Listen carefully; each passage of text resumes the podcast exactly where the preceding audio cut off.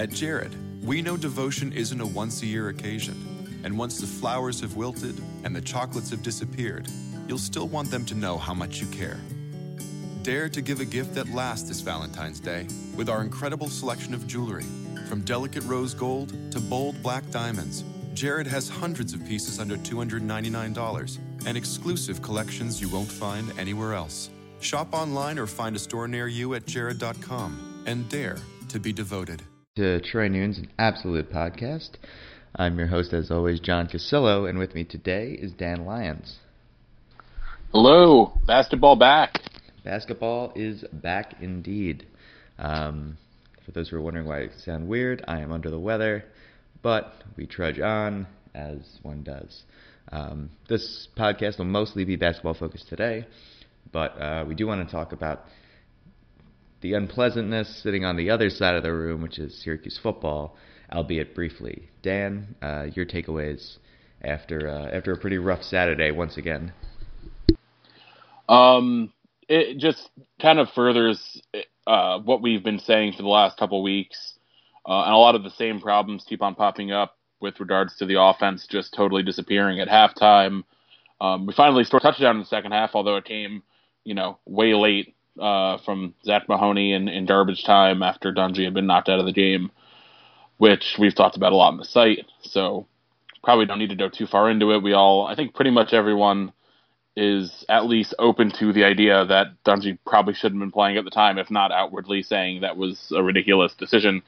But either way, I think it, it, it sure seems like Mahoney's going to start versus Clemson, which I think is the right call, uh, and I'm glad that's what's going to happen, assuming it does. Also glad that it, it sounds like it might not be a concussion, um, although we don't have any way to really know. Um, but yeah, just a really ugly performance, and, and it kind of just uh, speaks to all the struggles that this team has had thus far. And I think Louisville's a pretty good team, but I don't think they're a great team by any means. Uh, not one that a team that's getting better should lose 41 to 17 uh, to. So, not a very encouraging performance, especially a week before you playing the number one team in the country. So, I guess uh, brace yourselves this weekend if you're up at the dome.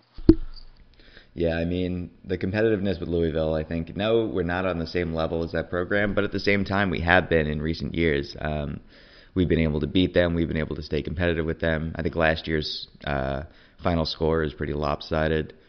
Um, when, when you look at, you know, I think it was what, what was it, 28 to 6, and I think that the accurate final score was probably hanging around maybe somewhere in the, you know, 24 to to 14 or 17 range.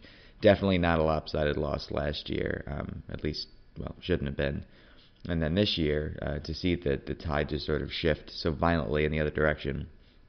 Um, you know, this is the type of thing that you should be able to hang with a team like that because if you can't hang with Louisville, um, how are you supposed to hang with Clemson? How are you supposed to hang with Florida State or LSU or whatever other you know really good team we put on the schedule? Um, I, I think in general, you know, it was it was disheartening to see Dungey in there and the excuses thereafter, but um, I'm glad that Mahoney's in. Um, I thought it was a dirty hit on Dungey, to be honest, on that final uh, play that he did end up having to leave on. But what was done is done.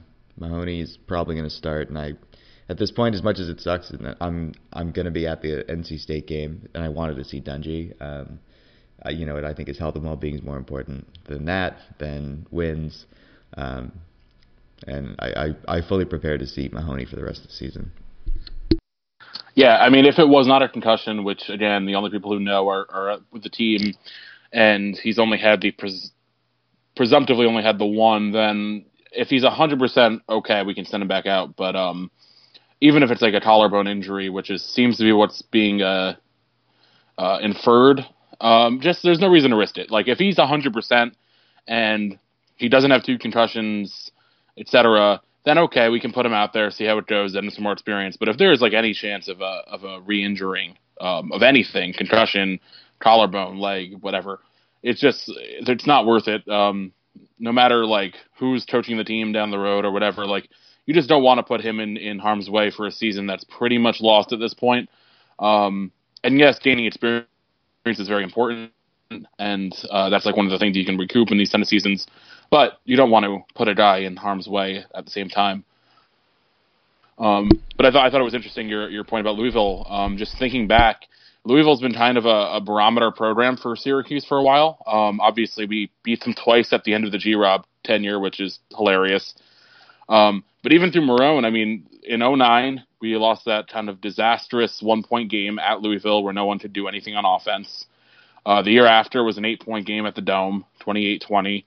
Um, 2011, uh, it was 27 10, which is a pretty bad game, actually. That was like the one that was a pretty solid blowout for Marrone. That was a, a Bridge, one of Bridgewater's first start games. And then obviously 2012, we had a, a signature win against a team that would go on to win 11 games and beat Florida in the Sugar Bowl. And um, that was kind of the win I think that we we all knew then that we had a pretty good team even through um, some kind of tough year uh, tough games before that. So uh, the last two years definitely have not been as competitive against that program, and they're they're kind of right in that middle of you know they're not Clemson or Florida State by any means, but they're a good deal better than I think the rest of the uh, ACC Atlantic teams on a on an annual basis. Like they're a step up from like the NC States, uh, the uh, whoever else, BC on a good year. So I mean that's where Syracuse could want to uh, aspire to get to, and that's where it seems like we were heading after sweeping the rest of the Atlantic in, thir- in 2013, and now we are just not on the same level as Louisville, uh, even in their middling years like this year, which is uh, pretty disheartening. Yeah, I mean, even after you know a four and four start to the ACC was great, and you know we've talked about this that you know Syracuse is going to lose four games, win four games every season, and what it does in those swings are kind of uh, you know what decides the rest. And that season we went, I believe it was either two and two or three and one in those swing games. Um, well, it was was two and two in some games, but the the exact opponents escape me at the moment. Um, but yeah, you look at a season like that. That was um, that was something that looked like we were going to build upon it. Uh, even last year, uh, we hung with NC State um, despite having a lot of our reserves um, for for almost that entire game, and you know what uh, could have even potentially you know tied it uh, come the end of that. Uh, once we started, you know, getting our heads on straight with the onside kick and the offense was suddenly clicking. So I think in general, um, you know, it would stand to reason that if we can compete with NC State year in and year out, that we can compete at least. apologies, uh, with Louisville. But yeah, we're uh, we're falling short, and I think uh, while falling short against Louisville at this point isn't necessarily surprising, what will be telling is if we we fall short uh, by a large margin um, against NC State. NC State obviously is already bowl eligible, but as we've discussed over and over, um, there's plenty to doubt there. Um, I think they're a bad team by any means, but um, uh, if they end up winning seven games or so this season, I think it'll mostly be a farce. Yeah, and and that's where we'll try to see where we are. I mean, those are two um, NC State and then BC are two pretty good, and um, you know, we we talked last year. You can kind of throw a lot of things out because of the injuries. This year, we've had I'd say a pretty average amount of football season injuries. So it's it's not something that we can just hang the season on and say, oh, another another lost season because of really awful uh, injury bug. Obviously, there's Hunt, but I think most of us believe at this point that Dungey is probably at least equal to, if not better than Hunt, uh, or what we expect out of Hunt. So I don't know that that's a, a great excuse. And otherwise, like we've had the amount of injuries I think that you can expect in a normal year versus last year, which was just abysmal. So. Um, yeah, I mean, if they bounce back and put together some nice performances against uh, State and BC, or or even keep it like you know reasonable against Clemson, then maybe we can start to uh, to speak a little. Um, we could be a little happier about how things are shaping out. But the last couple weeks have just been so disheartening, especially because every game starts out where Syracuse looks like it has a pulse. It's not like we're getting blanked out out, out the gate. Um, even when Florida State had that big uh, the big touchdown to start the game with the embarrassing missed tackles. Like Syracuse bounced back and stored a bit in the first half, but to to every week have uh, an okay to promising first half and then and just totally disappear mid third quarter and make it very apparent that you're not going to win by the fourth. It's it's a tough one to sit through every week, and um, I, I don't think you can really blame fans for getting fed up because it's it's the same, you know, it's the same play every week it's not like they're even losing in, in different and exciting ways. Yeah, I think I saw a stat that has Syracuse led in every game this year. I, I want to say there, that was that was a stat I saw hanging around, and and if if it ended up being one, then uh, it's very depressing for SU fans because I mean, no, we weren't going to beat LSU or Florida State, but you know what? Like all these other teams, jumping out to a lead, even if it's uh, you know a three nothing one, um, it's a good start. It's a step in the right direction, and it's one that um, you know a, a team that's growing and improving needs to build upon instead of just fall back on. Decide up, oh, like did our job here. We scored on you know our first two red zone tries. Now let's you know leave it up to the defense. Well, I mean, we probably have. I mean, I'm trying to think if we led in the LSU game. I assume we did early, right? Or did we score first in that one? I can't recall. That, that's the only that's the only game that I know for a fact. That that I don't know for a fact. The rest of them I know for a fact we led at one point. Yeah, I can I was there. I should probably remember, but you know, things happen. Um, but yeah, I mean, this isn't a team that it's like last year. Uh, they played teams tough, but we were so undermanned in terms of injuries that you know you can kind of excuse uh, excuse the team for getting getting down a bit. But um, this year, it's just I mean, it, it's it's really it, it's so it's so depressing because you keep on getting sucked in. Uh, like halftime, you're like, okay, they're playing pretty well. Um, they can't continue to come out and not score in the second half. Like that's going to end eventually, and then just never does. So hopefully they they get off the schneid. Maybe Mahoney has some walk on magic uh, this weekend and puts together a, a decent, um, somewhat enheartening performance going into the last couple games. Obviously, a, a, win is probably too much to reasonably ask for, but um, it would sure make for good internet fodder. So obviously, we'll we'll we'll all be back on our TVs come 3:30. I'm guessing. I don't think anyone's going to not be watching because we are gluttons for punishment and uh, unfortunately diehard fans to the end here. And the rest of the country is too because it's on ABC. Yeah. Go Blues. That's won't even get into that. Uh, th- th- you don't want to get in trouble. No, I honestly like it's not even that. Like I think that, and everyone who's been on the site today knows like you should be honoring veterans and active military. There's a lot you can do there. I'm just not sure if wearing all blue uniforms is it, especially against another team that likes to plant their flag as orange. Um, wear the orange. That's our actual name. Um, we have an all orange uniform. I wouldn't have been opposed to us wearing it against Clemson and forcing them to do something else. Um, I mean, out of out of sportsmanship, we probably wouldn't have worn um, orange helmets if only because um, Clemson, I don't believe, has other helmets. Um, but yeah, for us, I, I don't really, I don't really see why we'd concede the kind of brand war uh, to Clemson and by default, you know, Virginia Tech, Miami, um, as well. It just seems to me like, you know, you have a golden opportunity on national television for the second time in three years to to wear a lot of orange against a team that prides itself on orange like we do, and well, wearing all blue. Yes, we are. Um, at least it's a nice gesture. At least we're not doing it just because we're stupid. Oh, completely agree. That that that's the the one saving grace here is that at least there's a purpose behind the all blues. Um, for those who didn't notice, it's uh, the uh, dress blues that they're going with uh, to honor the military. It's a Veterans Day tie-in.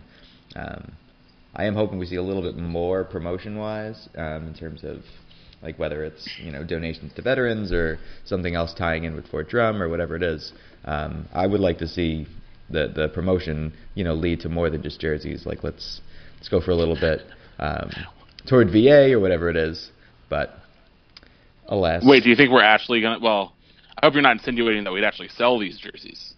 I mean, that that, that wouldn't happen. That would be one idea, but that's not going to happen. So, especially yeah. considering they have like the uh, actual Mountain Division patch yeah, on like, them, which is really cool. Like I, I, I didn't notice that at first, but um, yeah, it's, it's there's you know I am I am glad it, anytime you can honor the veterans, but Syracuse does do a lot, which is cool. They run out with the 10 Mount Division flag all the time. They have the the kind of modified double battle axe thing going on, which I think is a really cool logo for us. I love that um, logo.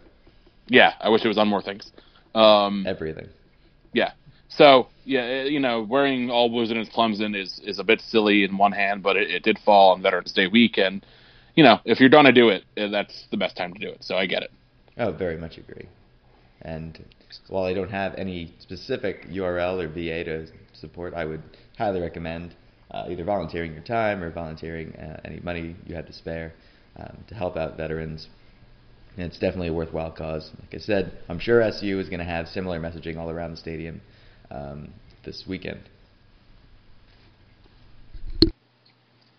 But For sure. On, yeah, but moving on to other things because this is a basketball preview episode. Uh, we're going to be talking hoops. So, Dan, Syracuse won its first two, um, you know, exhibition games. It's not really surprising. We do that more often than not, um, except for the like once every ten years we lose to Le Moyne. Uh, so and when we lose, we end up having our best team in a decade. So also true. So where Le Moyne, where are you at? Um, yeah, we faced uh, we faced Florida Southern, and we faced who else did we face? Le Moyne. Oh, and we faced Le Moyne. Sorry, I don't know why I blanked on that. Probably because I have a cold. Um, so yeah, went two and zero, shot a lot of threes. Um, Scored mad points. Yeah, tons of points. Again, these aren't like the competition we'll be facing all year, but um, you know, Jim Boeheim, especially in recent years, has used these exhibitions to try out things that you know he wants to implement in either in uh, whole or part during the season, and it was nice to see um, you know the team get really really dedicated to to not just shooting but hitting threes, um, especially from from Michael Gbinije. Yeah, it, when when Boeheim said he wanted the team to shoot like 33s a game, uh, I don't think I was alone in absolutely not believing him. And uh, he, by judging by these two games, and obviously they got more open looks because they were playing Le Moyne and Florida Southern. Um, they shot 28 versus Le Moyne, hit 15. Uh, or no, that was free throws. Sorry, that that's that was both are really bad what is free this, throws. Wisconsin. No, they were 12 for 32 from three, which is also pretty good, 37.5%. You'll sign for that every day. And then against uh, Florida Southern, um, they shot uh, 14 for 29, which is just ridiculous. So I don't expect that. But if this team's shooting in the 33 to 35 percent range, and they're not, and they're and they're shooting 30 a game or like 25 a game, I mean that's that's a team that's going to give a lot of teams trouble, especially when you match it with a zone defense that even when it's not great, it uh it gives teams problems because they're not used to it. Um, and you have you know hopefully some development from DaJuan Coleman, who who could uh, potentially be a really nice low low post player that a lot of teams don't have. A guy like Tyler Roberson, who has come along in in spurts last year. He his two best games were against Duke, so it's playing that like he has some legitimate talent. Um, I think this is to be a really interesting team. It's it's going to be unlike any Syracuse team we've had in recent memory, and that excites me, even if it's not like as good. Um, I think we've had some pretty uh, drudging, uh, slow-paced um, teams that you know won a lot of games but weren't pretend, uh, the the most fun to watch in the last couple of years. Uh, this one should be totally different, and I don't know if the results will be quite as good as like 2013 or, or the regular season in 2014. But I think that uh, the fact that Boeheim is is conceding this is the way this team needs to play, I trust that he's going to get the most out of it too. Yeah, um, I agree. You know what? Like this is, like, right. I feel like every five years or so, like Syracuse has like a hard reset um, in terms of its style, um, and I think this could be um, the beginning of something really entertaining, especially you know since based on the current timeline, uh, Mike Hopkins would be coaching the back end of this five-year stretch. Uh, we could potentially be setting ourselves up for. Um, I know before this, it seemed like we were really uh, defense heavy, and then uh, the five years before that, it was incredibly offense heavy, and you know, kind of peaking with that that great defense and great offense team um, that Wes Johnson was on.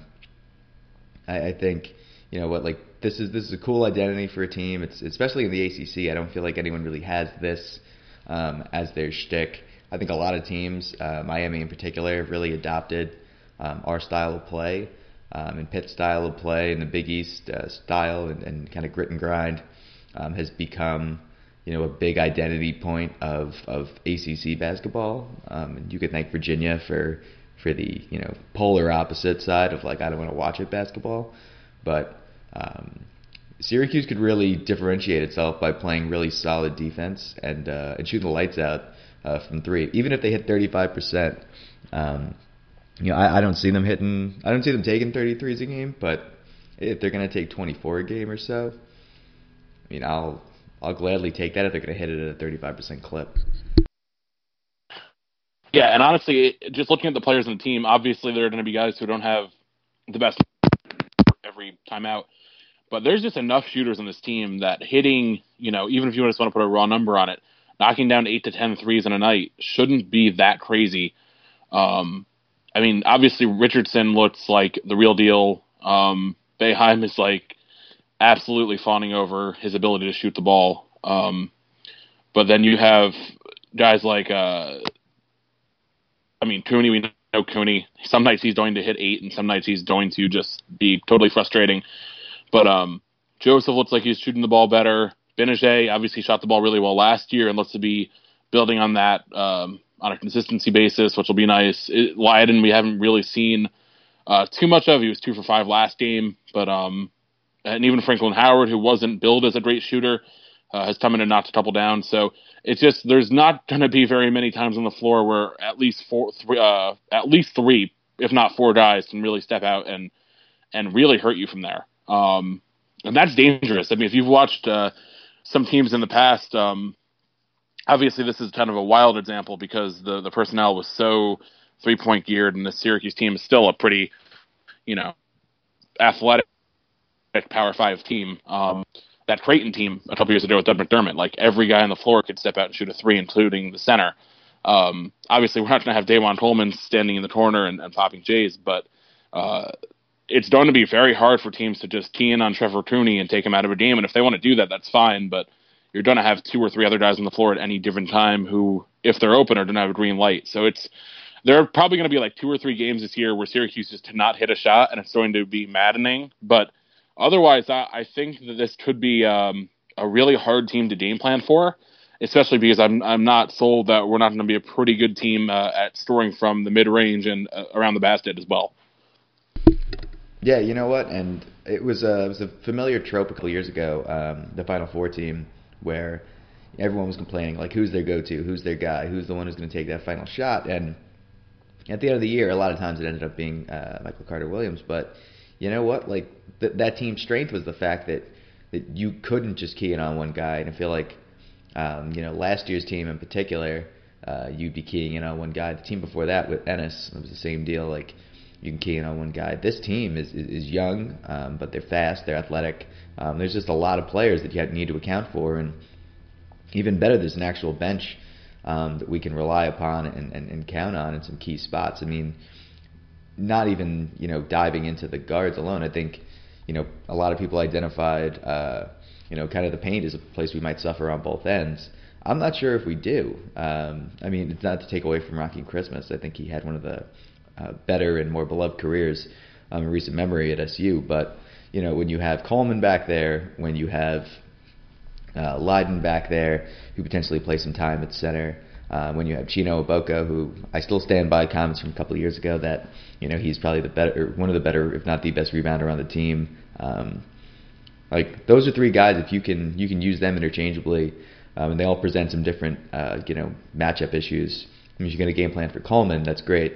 Um, you're going to have to deal with his size and his increased athleticism in recent years. Um, but then you look at someone like Obokoh or someone like Lydon, guys that are um, you know a little bit lankier, even more athletic. Um, you know, particularly Lydon uh, seems like he uh, he's he's able to handle the ball a little bit better. Um, you know, you really can't decide like like last year. Okay, we're just going to lock down Christmas, shut down the paint, and then this team's going to have to beat us um, shooting. And this team, I think, a could beat you sh- with shooting, and, and and you know B could actually you know just keep switching guys in. I mean, we said last year the big issue not having Coleman was not having those fouls to give. Um, well, now we do. Um, and again, hopefully, just everyone stays healthy. Uh, we should be able to exploit a lot of teams here. Yeah, and it, and it will be interesting to see how much we end up going with that small, small lineup with Lydon at the five. Um, I don't expect it for much more than like five to seven minutes a game, but he can give. He's valuable because he can shoot the ball. Um, he can play three positions, and he, uh, you know, I don't think in the ACC this year there's no for. I, there are going to be some talented post guys. Um, I don't see double BJ Anya and Duke reloaded and they have a couple uh, are quite good, but you don't have one guy who's just going to get the ball on the block and it's going to he's going to score like 1.7 points per shot. So um, I think we can more get away with with having a true center on the court at all times, which is key because I don't think we're going to get much more than 25 minutes and uh, for the 20 minutes. But so Dan, um, I want to to bring us back a, a minute or two just to just to re-grab that point. I don't want to I don't want to miss it, and I feel like since we're going to be going back and editing this anyway, it's all good. Uh, yeah, so I was just saying it's it's cool that we have uh, a head coach who, despite in some ways being very stuck to what works, especially with his own, um, that he is willing to kind of tailor the offense to his talent, especially after a couple down years. Um, despite being, you know, what is what Boeheim now, 68 ish. Uh, so he could easily just roll the dice and, and and just play the way they've been playing, but instead they're going on this radical shift from year to year. And uh, I don't know if that has to do with Mike Hopkins taking a larger role or or uh, and and maybe having a little more input or or what because he's officially taking over now, um, as we kind of suspected, but now it's it's kind of set in stone.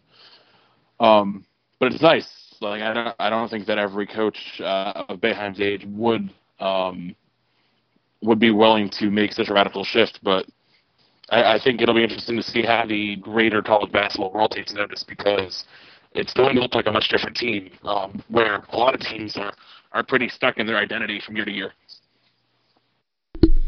Yeah, I think that's a very important distinction to make, and it's something like you know we kind of loaded a lot of praise, um, you know, onto uh, Mike Krzyzewski last year for kind of adjusting his, his recruiting style on a dime and his a lot of his coaching style on a dime. Um, w- what I want to commend Boeheim for is really like doing so much, so much more on the on the style front. I think that's really, really you know encouraging for us as SU fans. You know, we weren't like super nervous about this move to the ACC, but I think that there was a certain element of you know what happens next uh, to the move, um, and in that regard, I feel like we're uh, we're adjusting nicely, and we're we're going to be setting an identity for ourselves, even if it's a new one. Um, and I think it starts under Boeheim and then you know moves to, to Hopkins after that. Yeah, and and obviously that's uh, one of the nice things with this kind of hopefully seamless transition is is whatever we do in the next couple of years and with the talent that the team has and is bringing in, especially next year with Tyus Battle and Matt Moyer. Um, hopefully whenever Hopkins does take over, if it's in the, the three years or if it's sooner or a year later or whatever, um, I assume it'll be right around that if it's not exactly what Boeheim laid out. But um, I, I just think uh, it seems like the situation he's going to be stepping into is going to be about as good as as you can hope as someone taking over for a legend. Um, obviously, there are big questions uh, because it it fails so often, but um, it's going to be really intriguing, and I, I look forward to seeing how these last few years shape out because um, obviously Boeheim's been on this chase for a second title for a while now, and we've gotten really close at least three times since the Carmelo team. Um, and you know, with with the last three years in the horizon, I wouldn't be shocked if if he just goes. You know, obviously he doesn't want to do anything that'll hurt the team, but we might just try like literally anything that we can to uh, to, to win it all, whether it's a, a giant style change or or just going hard after some of the the bigger players uh, where maybe we would have kind of backed out year uh, a little earlier if Dukes or Kentucky's were uh, looking like um, they were to lock it up. So uh, it's it's a very interesting time in Syracuse basketball, um, as it as it has been pretty consistently for you know at least the, length of time I've been a fan. Um, but definitely looking forward to it, especially after the football season we've had. It's it's always nice to flip the flip the uh, the script here. Um, and scoring you know 96 points a game so through two exhibitions uh, definitely helps. Very much agreed. Um, why don't we move on a little halftime? Uh, Dan, what have you been drinking of late? Uh, well, I got back home last weekend and went to one of the better beer spots in my hometown. Uh, I'm waiting for the for the Untappd app to open. Um, but there were a couple things. I had uh, Post Road Pumpkin by Brooklyn. Um, one of the better pumpkin beers I think uh, that I I've had a decent amount of times, which is nice. Um, there was also this. I didn't have a full one. I, I tasted it. I think it was Vita. It was a chocolate white, which um, I don't know. It was uh, it was definitely interesting. I don't know that I it quite nailed what it was going for, but um, it, it was uh, it didn't taste super chocolate. It was it was pretty bittery, so there was definitely some cocoa in there, but it, I don't know. I don't think it quite worked. Um, and then there was, and I, for uh, Untappd is is killing me right now, but there was a, a beer from. Oh, here we go. Um, it was a combo, a combination uh, between two of my favorite breweries, actually, Two Roads up in Connecticut and Evil Twin, who brews out of Two Roads often um, because they don't have their own brewery. Um, it was uh, called the Geyser Gose. Uh, it was really, really one of the best beers I've had in a while. Um, really light, really crisp. Kind of had uh, some like apple, some like honey. Not it wasn't a fruit beer, but it was it was definitely had those those flavors. Um, incredibly drinkable, uh, and just really uh, really nice blend of of really just really nice, not overly sweet. Um, just a really well uh, well blended beer, I thought. So that was really nice. Enjoyed that. Um, so those are the three main ones, and I also had a a little more of the electric peel, which I've had a couple times recently by Magic Hat, which is which is growing on me for sure. Nice. Um, on this end, uh, was down at Beachwood um, over in Long Beach. Um, I know some people are familiar, others maybe not. But uh, we had a bottle of Melrose IPA from them that came out a couple weeks ago. Um, it's kind of one of their one of their staples, along with Thrill Seeker, which I also grabbed a bottle of. Um, that was excellent as always. Um, a pint of the uh, Pilot Batch Stout for uh, Beer Camp Across America. For those who grabbed the, uh, the Sierra Nevada Beer Camp box a couple years ago, um, they're coming out with another one next year, um, and this one's gonna have like different teams arranged by region. Uh, so this was the uh, the California group that put this one together, or maybe it was the Southern California group. I think it was Southern uh, California group. Um, yeah, so they were. It was Beachwood, um, Society, uh, I think Lost Abbey, Smog City. I think there might have been one or two others um, in on that one. So it was great to kind of you know get a taste of, of, of what's to come. Um, had some Ultra Hop 2000 from Beachwood, uh, just an IPA from them. Uh, it was draft only. Had one that uh, that you might find interesting, Dan. Though I wish it was better. Uh, Funky Pumpkin from Boulevard. It's a pumpkin sour. I feel like I, I haven't had that, but I feel like I've had a pumpkin sour elsewhere. Um, definitely seems like something that you know two kind of uh, in things that I don't know that they quite go together, but um, I mean, I'm always fine with people taking a shot, and Boulevard usually usually does really good work. So yeah, I can't say I was blown away, but it was passable for what it was. Um, so enjoyed some Monsters Park from Modern Times, uh, their Imperial Stout, um, and some Port Barrel Aged Sucre from uh, from the Bruery. It's their old ale with uh, with aged in port barrels, and I do love port, so this was perfect. And what else did I have? Oh, and then I had uh well no, I feel like I mentioned this one. Did I mention Death by Coconut last week? Probably. Uh, I feel like you have in the last couple weeks. Um, there was definitely something coconut. Yeah, that was probably it. All right, so that's uh, that's all the booze from me. So moving back to the team, uh, Dan, I think we're both of the mindset that uh, that Jim Boeheim's not going to have to serve a full nine game suspension. That's ridiculous. But um, if he should have to, what do you expect from from Mike Hopkins led team? It's it's so hard to know. I, I don't expect it to look a lot different. I think um, Boeheim will have him well prepared for you know just how he goes from day to day, and, and Boeheim is is fairly hands off. Um, during I know Hopkins generally runs practice for the most part, um, and obviously Boeheim kind of does limited stuff with film. We we all know he just kind of uh, he's he's almost Spurrier esque. Like he he puts in preparation, but he he doesn't buy into all the exact same things that like the normal basketball coach will. So I think Hopkins has been around for so long. He's been on the staff since what, like 1996, not maybe before that, five, four. Like he's been on the staff for for 20 plus years. Um, I'm not overly concerned about a real harsh adjustment in uh, like kind of the broader things. Now, in terms of of individual choices, um, plays being run and whatnot, uh, it's tough to tell. I, I think um, I think he'll do a nice job. I'm not overly worried about it. I think he's he's well groomed for the situation, and it is interesting to see how his demeanor is and how he handles post game. I think those are the things that we're going to see um, most directly because it's not like you know plugging in a new guy, an offensive coordinator in football, um, and seeing like oh he runs this play and this play every so often, and it's a lot different than the last guy.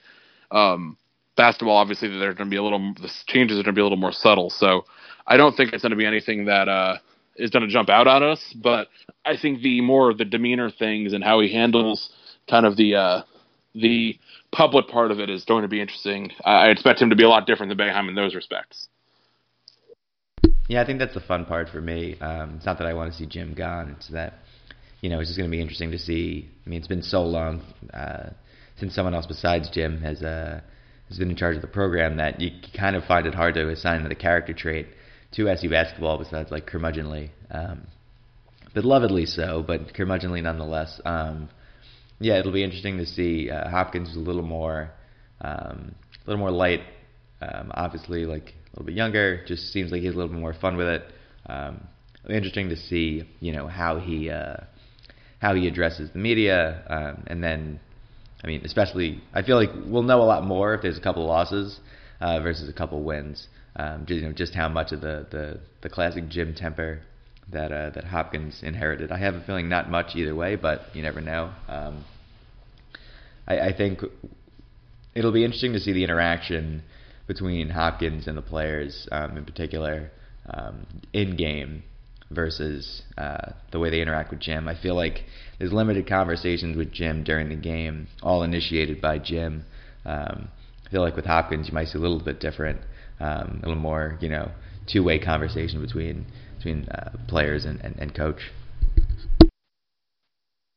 Yeah, it's it's funny because he his personality is so different um, from Boeheim, and it almost does seem like at times there's kind of a good cop bad cop thing going on where Hopkins, you know, we'll talk to the player after Boeheim gets done with you know chewing him out or whatever. So uh, there will be. I I think we're gonna have a lot of fun with just uh, watching the bench and just seeing how how different it is and who fills what roles between Autry and, G- and GMAC and whoever else. Um, I, I, expect lots of fun reports from people at the dome since we'll probably miss a lot of that being uh, watching most of the games on TV. Agreed. Um, so I guess going a little bit into predictions. Um, I guess what's one unexpected thing um, generally that, that that you could see happening this year, and that could cover any player, team, or or, or whatever. Hmm, that's tough. Unexpected thing. Um, here, I, I actually I wouldn't be shocked. I think Gbinije will lead the team in minutes, but I think uh, I almost think Roberson will be very close behind. Um, I think Roberson feels he's just so different. Like we we spent a lot of time talking about all the shooters in this team and how interchangeable they were. Um, Roberson might be the best pound for pound rebounder on the team. Um, he is more of an inside offensive player, and he's you know he doesn't have that consistent offensive game, but I think he's going to be really important for helping Coleman on the boards, um, which is always a struggle out of the zone. Uh, and I think he's just going to fill a, a very interesting role because um, his, his skill sets really uh, really different from from the Gbinijes and and Cooney and everyone else who is mostly going to be on the perimeter. Um, so I think I think he uh, and I we we have a preview going out or no I think we already did the uh, the sidekick to Gbinije. I said I, I thought Roberson was going to be you know if he's not the second most important player on the team I, I think he'll be out there a ton and I think he'll do the little things because so many other guys are going to be primarily point scorers or or filling these other roles that are very obvious. Um, and I'm excited to see him develop because I thought he had like kind of an understatedly really good season last year. Um, and obviously Rack got most of the attention, rightfully so. but uh, I think he'll make a really nice step forward as a junior. Yeah, I think we started seeing the foundation for that last year, which is great. Um, you know, we always SU always has that that guy who makes the leap. A lot of times it's a big man, but uh, sometimes it's not. Um, Roberson at the time seemed like a little bit of a relic to the, the previous, you know, kind of five year run of, of, of really defensive focused uh, basketball for SU. But I think Roberson can really provide kind of a nice change of pace, uh, can help slow the team down when necessary. Um, and, and, keep a lot of young kids um, in check. I know we haven't had a team this young, I feel, since probably like, geez, maybe 07, 08. Um, and a lot of that was based on some injuries. Um, so yeah, I, I, think having a veteran presence um, like Roberson uh, does have a lot of value um, for this team and for a lot of the you know you know younger guys um, and younger big guys uh, who can do something for SU. Um, and Dan, looking at the schedule, um, and some of these questions are going to sound a lot like the uh, the ones that we were answering in the roundtable, because some of them actually are the ones we answered in the roundtable. Um, what's the one game other than Georgetown and Duke that, that really uh, really excite you? Um, it's I mean, there's a Wisconsin game which I think uh, is exciting. Obviously, it's not Wisconsin last year or the year before. Um, they'll probably take a step back, but it's always nice to have those out of conference games. Um, I think the one that we're not guaranteed of, but obviously would really love, uh, a possibility of playing UConn on November 26th down in the Bahamas. Um, obviously, that could very easily not work out, and we could be playing Michigan for like the a thousandth time recently. But um, UConn's like that, that one huge haven't with, and I'm sure we figured out with based on all of these other games that we have scheduled with the series at St. John, which should never end, and Georgetown, which hopefully lasts for a long time, and we played Nova a lot. Um, but obviously, as a Connecticut resident, especially, uh, UConn holds a a place in my my hate filled heart. So I will be kind of like weirdly rooting for them and us to both win and and get that matchup at 9:30 on that Thursday night. See, in some ways I'm rooting for them, and in others I don't really care. Um, wouldn't mind facing Michigan just as well. Uh, if only because I don't want UConn to have nice things, and them losing to Michigan means that they uh, that they lost a very early game. Um, I saw them ranked amongst a lot of different polls, um, and I, I just I never like to see it because any UConn team hanging near the top 25 is a UConn team that could potentially go on another miracle run to the NCAA tournament. So again, don't want to see that. Um, for me, a uh, a potential game outside of Georgetown Duke is probably um, probably the North Carolina game. Um, if this team can really uh, can kind of do something outside of win the, the games it's supposed to win, and I think um, I think a team that, that wins the games it's supposed to win can still win 22 games or so um, in the regular season this year. Um, I, I want to see them against North Carolina. I think that's going to be a very interesting game. You have a lot of tough games on the road this year. Um, and I think that that uh, that especially where it falls in the season, um, second to last game, that, there's a lot potentially riding on it. Um, we might still be looking for a signature win at that point. Um, so yeah, I, I think that that's the game I'm most excited about, especially because it's a big Monday matchup too. Yeah, we should invite Mark Emmert to that game and like trap him. Just UNC and SU fans in solidarity and just like bury him under the stadium. I think that's a plan. Little Jimmy Hoffa style. Yeah, we never said this. If it happened, we had nothing to do with it. Yeah, gonna get a knock on the door. Um, Dan, looking at the schedule, um, where do you see us finishing non-conference wise? Um, and then, what are some big wins you could see us potentially grabbing um, in conference play outside of the ones that I think we're all expecting to get? Um, well, we we answer this later on, so let me try to pull this up and stay consistent. I think I had us uh, at 22 and something. I think I had us at 22 wins or 21 wins for the season. Um, non-conference, I I I think we're we're we're too young where I don't expect us to run through that tournament all the way because there's some tough teams there. So I expect us to pick up a loss there, and I think we'll probably split the uh, Georgetown Wisconsin back to back. It's a brutal stretch, right, uh, from the end of November to like the first week in December. All those are going to be three games in a row. So um, I actually don't know really what to make of Wisconsin. I know Georgetown should be pretty decent. Um, but I was I was being kind of conservative, and I'd say we'll we'll drop two of those uh, and win the rest. Obviously, St. John's looks like a disaster right now. I'm not too worried about them, and then the rest of the non-conference is pretty, uh, you know, standard Syracuse. You know, being over, it's probably overblown. People say that, you know, Washington is part of uh, our our fan base, I guess, which is probably true, but we'll deny it because it's team at Georgetown, and then the Bahamas is going to probably be in like the Long Island Sound, according to Gottlieb, so that's fine. Um, but overall, I think it's a pretty nice group of teams. Uh, I think uh, even the the kind of unsexy matchups are against some other teams that have done you know some things in the low major. Uh, camp recently, Lehigh has been pretty good. St. Bonnie's has had a couple good years. So I said I said we'll we'll lose two games, um, and I could very well be uh, going a little bit uh, conservative on that. I wouldn't shock me if we only lost one or, you know, for a long time this team didn't lose any non-conference games. Like from my freshman year till I think 2013 when we lost at St. John's, I think we like lost maybe one. Uh, we lost like the Cleveland State half court heave, and I think that was it. yeah. So um, we've lost a couple more since then, but uh, I think one or two is probably the upper limit. Yeah, I, think two is probably fair, and I, think you know if we end up facing Gonzaga in that uh, that Battle for Atlantis final, I think that's a you could pencil it in as a loss. Um, anybody else, I, I think it's up for grabs. I mean, the other side of that bracket is pretty stacked with garbage. Um, I mean, it's Texas, it's Texas A&M.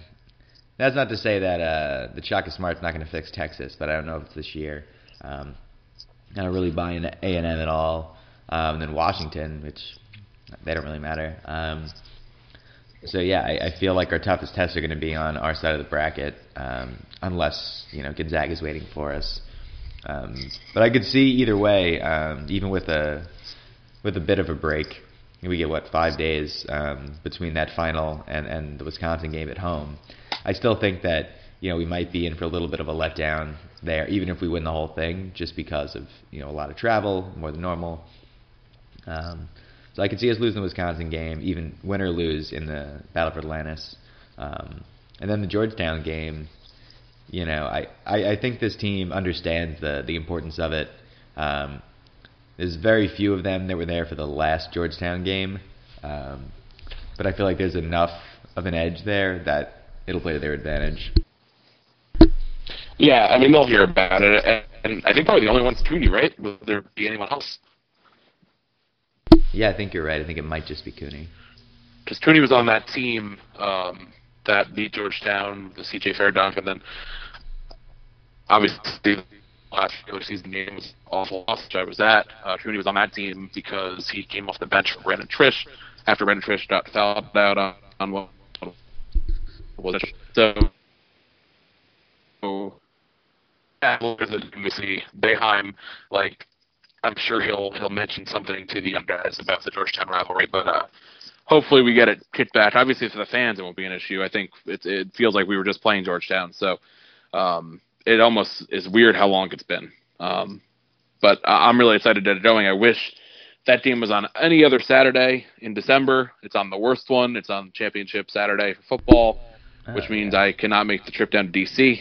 But uh, I know a lot of Syracuse fans will be so that's very exciting. Obviously, we we always turn out well there. Too true.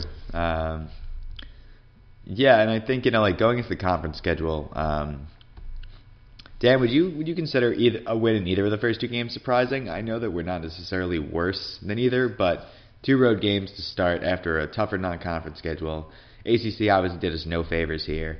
Um, with, with a short time frame between a tough trip to Pitt and then what is a tougher than normal trip to Miami.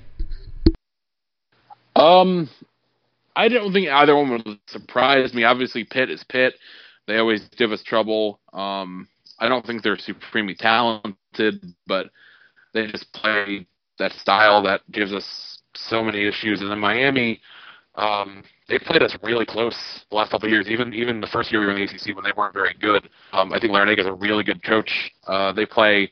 That that'll be an interesting test for the three point shooting because um, they play so much zone now.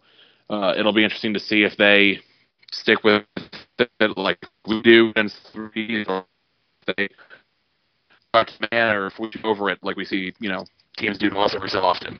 Um, but they're also super long. They're they're an interesting bunch. They're they're not quite as athletic as the normal Syracuse teams, but they they definitely profile similarly. And you can see that Larrañaga has taken a couple things from Boeheim here and there. And obviously we know like he had like Bernie find him in and teach the zone and whatnot, which is always a funny wrinkle that gets brought up and makes people feel really awkward. But um, I don't think either of those teams are. I mean, Miami you can't really count out. They're expected to be one of the better teams in the ACC. Uh, I'd like to think we get a split in those two, but um, not an easy start, especially with with Boeheim potentially serving that suspension to kick off the uh, the season with those two road games. Yeah, and you know what? We kind of end with those two road games too. I mean, the end of the schedule and the schedule in general is pretty rough. I mean, there's some tough games with Hopkins around, but um, you know, season closes with uh, with Florida State at home, at BC, at Louisville, um, Pitt, NC State, at UNC, and then at Florida State. Um, so we get a pretty early senior day against NC State. Um, NC State's been a bit of a thorn in our side uh, lately. And then you know what? Like again, no favors. The uh, at UNC and at Florida State, two teams could also be tournament bound uh, to end the season. UNC might be the best team in the country. Uh, don't like to see SU uh, come off a bunch of losses heading into the ACC tournament, but that's that might be what happens here, even to a better Syracuse team. This could you, you suffer one injury, this could be five straight losses before you get to the postseason. Yeah, and I think I don't I don't even think it would be like obviously you never want to lose five games in a row or, or like four or five or anything, but I think the ACC is super deep this year. Without having seen a game, obviously, I think on paper, um, there's only a handful of teams that aren't like at least tournament contenders.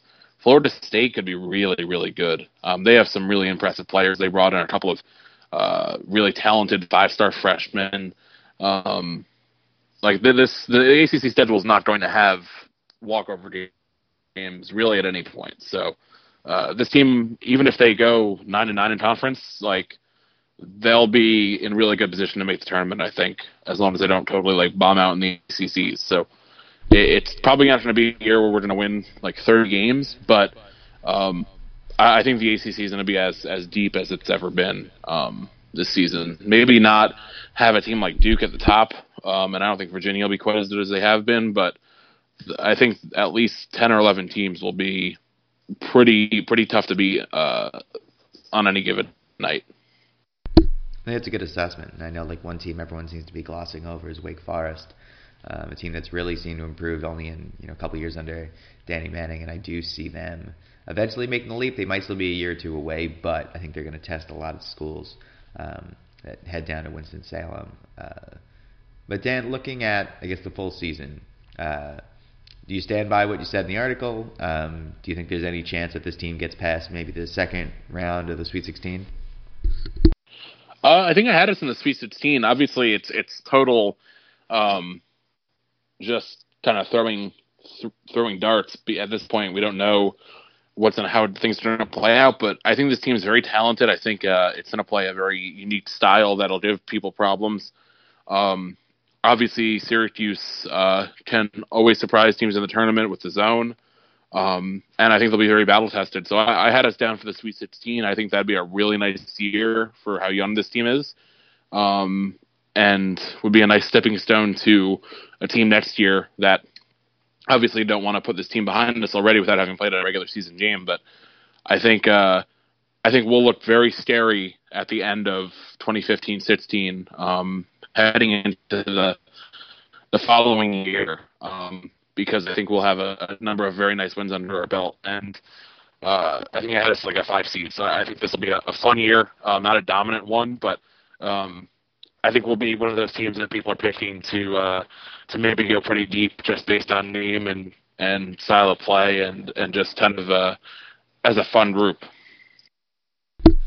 Yeah, I think it's a fair assessment. Um, I know I had us losing the second round. I think we're probably around a seven seed, um, 22 and nine. Um, I guess it really just depends on the matchup game um, come the ACC tournament, how far we go. Uh, based on the record I saw, I saw us facing Louisville um, in that first game in the ACC, which obviously would wouldn't really do us any favors. Um, but a 17 in the tournament, you know, it's not really a it's not a great spot to be. It's also not an awful one to be. Um, I think you, catch the right two side two seed on an off night. Um, it's happened to us um, in that game, in, in the three six game. Um, so yeah, I, I think that there's there's a potential there. Uh, I think I wouldn't be surprised if they were a Sweet 16 team, but I also wouldn't be surprised if if they were two and out. Um, yeah, we'll see. I think it's an interesting season because there's interesting expectations. Um, I don't think we've had expectations like this necessarily in a while. Of just like, yeah, you know, we win two rounds, great. Like we have great nucleus to build on. Like we're doing some great things. Um, we're we're in the middle of some change, so you know, accepting building blocks. I think that's it's weird for SU fans, but it's not something that we should really be scared of. I think um, you know we're not cratering out like like Indiana did at one point, like even UNC did at one point. Um, we're just kind of you know we took a step back, and I think we're going to take a nice step forward um, to potentially an even bigger one forward the next year. Yeah, and uh, since I'm sure we're close to the end here, I'd like to shout out the Syracuse men's soccer team, two nothing win against Clemson. They're going to the uh, ACC championship against Notre Dame. Woo! Take that, Clemson. They'll, uh, we're gonna regret this later, I know, but and this is, and it looks is... like we. I know we wore white. we wore white to beat Clemson, obviously. Of course, because can't beat Clemson when you're orange. Um, that'll close us out because uh, I'm just fading from a health and wellness standpoint. Um, Dan, thanks as always for joining. Yes, thank you. Uh, thank you for having me, and, and don't don't die, don't die on us. We have basketball coming up. Yeah, I uh, you have to uh, make it. Oh, I, I, have to make it so that I can die during basketball season, I guess. Uh, all right, that was Dan. I'm John. Uh, thanks for listening to Troy Nunes Absolute Podcast. Uh, be sure to rate, review, subscribe on Blog Talk, on iTunes, and yeah, go Orange this weekend. Go Orange. At Jared, we know devotion isn't a once a year occasion, and once the flowers have wilted and the chocolates have disappeared, you'll still want them to know how much you care. Dare to give a gift that lasts this Valentine's Day with our incredible selection of jewelry. From delicate rose gold to bold black diamonds, Jared has hundreds of pieces under $299 and exclusive collections you won't find anywhere else. Shop online or find a store near you at jared.com and dare to be devoted. Up to 70% off. That's right, at Court Furniture Clearance Center. Get up to 70% off new retail prices and choose from a wide variety of previously leased furniture and decor for your home or office. Sofas from $199.99, bedroom sets from $399.99, dining sets from $299.99, and more. All items are court certified, guaranteed, and in stock, ready for delivery or to take home today. Make the smart choice and visit one of our five locations in the DMV or go online at courtclearancefurniture.com. Mention Radio 20 and get 20% off.